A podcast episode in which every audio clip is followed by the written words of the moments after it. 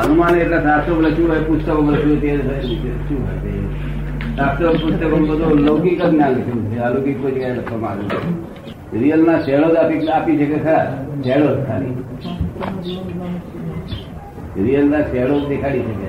કે આવો પડતા આમ છે અને જાણવું તો પડશે ને અભિપ્રાય તમે તમારા મામાની કોળમાં આવ્યા હતા તમે પૂછ્યું હતું કે તમારે આટલું બધું ભણ્યા અને આટલું બધું ડિગ્રીઓ લીધી, ત્યારે તમારે શું જાણવાનું રાખી રાખીને? ત્યાં તમે કહ્યું કે તમારી પાસે તે એટલું જ બાકી રહ્યું છે. એટલું જ બાકી રહ્યું ડિગ્રી બાકી રહ્યું નથી એટલું જ જાણવા જેવું છે. કરતા નથી તેના આપણે આરોપ કરીએ તે કરતા ભગવાન બિલકુલ હાથ જ ગરમ આ પ્રકાર જેમ ક્રિયા કરી શકે નહીં, આ રિલેટિવ પ્રકાશ ક્રિયા કરી શકે નહીં ત્યાં વાતમાં રિયલ પ્રકાશ છે, એ ક્રિયા કરી શકે. છતાં ચેતન છે. આ ચેતન છે પ્રકાર ચેતન કયા હિસાબે કે ચેતન ક્રિયા કરી શકતો નથી તો પછી એ ચેતન કયા હિસાબે કહેવાય? ચેતન વગર ફક્ત ચાલે એવું નથી આ જગતમાં. એ ક્રિયા કરનારા બીજા છે ક્રિયા કરનારા મજૂરો છે જે ક્રિયા ન કરે એ ભગવાન છે. મજૂરો આપણે તો મજૂરો હોય ને બધા. મહેનત તે જ કરે છે ને. અને વધુ જ્ઞાનવાન માણસ હોય તેના ડિગ્રી ઊંચી રહે છે ને ખાલી થઈ જ કરે. એવું નથી હોતું એટલે એમાં એવું ભગવાન એવી કરવાની નહીં. કહીએ કરવાની મહેનત નહીં. આ લોકોને ડફોળ મહેનત કઈ કરવાની. કરતા નહીં તો કરાવે છે? એ કરતા નથી તો પછી એ કરાવે છે ચેતન? એ કરાવે તો એ ગુનેગાર. કરાવનાર ગુનેગાર. આપણે પકડીએ નહીં ત્યાં કરાવી શકવા માટે તું જોખમદાર મારે શું કરનાર સ્વતંત્ર છે તો પછી કરનાર સ્વતંત્ર થયો. સ્વતંત્ર જ છે પણ ભ્રાંતિ સ્વરૂપે છે. પોતે કરતા નથી આરોપ કરે ખાલી. કોઈ કરતા છે જ નહીં. આ જગતમાં કોઈ કરતા છે જ નહીં. પોતે કરતા નથી થતો આરોપ કરે છે હું કરું છું. ઓપરેશન બીજા કોઈ કરે છે. અને તમે આરોપ કરો હું કરું છું. કોઈ તો કરતા છે ને એનો એનો અર્થ કોઈ કરતા નથી. કોઈ કરતા હોય તો એ અહંકાર કરે. અને પેપર લખાવે આગળ પડતું કરે. જો. તો પછી ભાષામાં થાય છે એવો શબ્દ વાપરવો પડે. કરતા ના હોય તો પછી થાય છે એવો શબ્દ વાપરવો પડે. થાય છે તો થઈ રહ્યું જ છે આ તો અહંકારથી બોલે છે કે મેં કર્યું શું? બધું થઈ જ રહ્યું છે. શું? આ થિયરીમાં જો આગળ ગયો કરવાનું જ ના રહે તો પછી પાપ અને પુણ્ય પણ બંધાય જ નહીં ને. પાપ પુણ્ય પાપ પુણ્ય એ છે એક ભ્રાંતિજન્ય અહંકાર છે. શું છે? કરતા નથી કોઈ પછી કોઈ કરતા છે જ નહીં પછી ભ્રાંતિ છે અને ને જ પોતાનું સ્વરૂપ. અહંકારથી વિમુક્ત છે પોતાનું સ્વરૂપ અહંકારથી વિમુક્ત છે પાપ પુણ્ય ભ્રાંતિ ભ્રાંતિજન્ય અહંકાર છે. એનાથી મુક્ત છે. શું કહ્યું પોતાનું સ્વરૂપ? તે પોતાનું સ્વરૂપ પરમાત્મા જ છે. જો ભાન થાય તો ના ભાન થાય તો જીવાત્મા છે. ના ભાન થાય જીવાત્મા. એનો એ જીવ શિવ છે શિવ જીવ.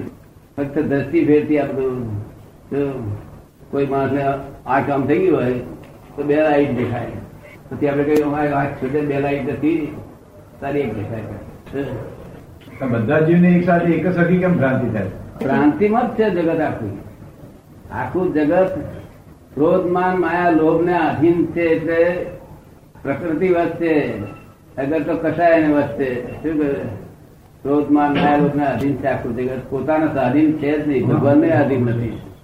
આ બધા ટેન્ડરો તે ખોટા નથી સ્ટેન્ડર્ડો માં પાસ થાય ધીમે ધીમે ધીમે. શું તે બધા ટેન્ડરો ભગવાન નક્કી કરે કે અમે ભગવાન છે આ બધું બનાવ્યું છે તો એ પેલા ગેટા પછી જતા ના રહે એટલા માટે.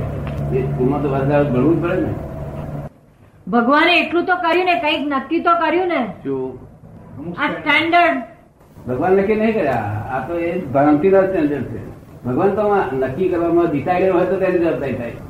કઈ પણ જો સહી કર્યું હોત ને તો આપણે તારી સહી છે દેખાય કઈ પણ સહી પણ નથી કરી. હા એવા ભગવાન પાકા.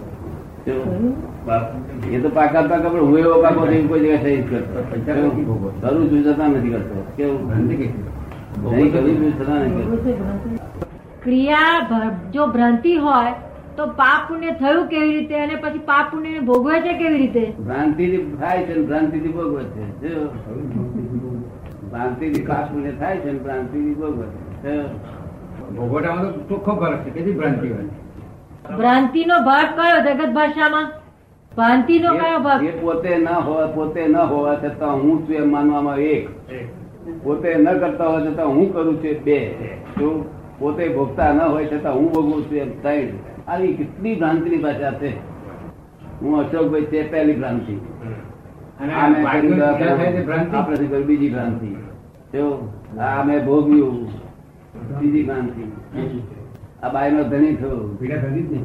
આના આમ થયું તેમ થયું બધી ભ્રાંતિ વાગ્યું પીડા થાય એ ભ્રાંતિ ભ્રાંતિ ભ્રાંતિ. ભ્રાંતિ ભ્રાંતિ કેવી ભ્રાંતિ? એ કેવી ભ્રાંતિ. રીતે? તો થઈ જતો હોય છે માણસ જે પોતે નથી તે માનવામાં આવે છે એટલે એને પીડા થાય છે એ કે છે કે મારા મતથી પૂછવાથી કે સાંભળવાથી કશો લાભ થતો નથી. એ તો બહુ સાંભળ્યો. પચાસ વર્ષથી કે આ જ કર્યું. અનુભવ થાય ત્યારે સાચું કે છે.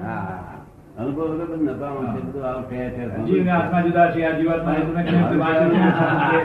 પોપટિયા શબ્દો બોલીએ છીએ.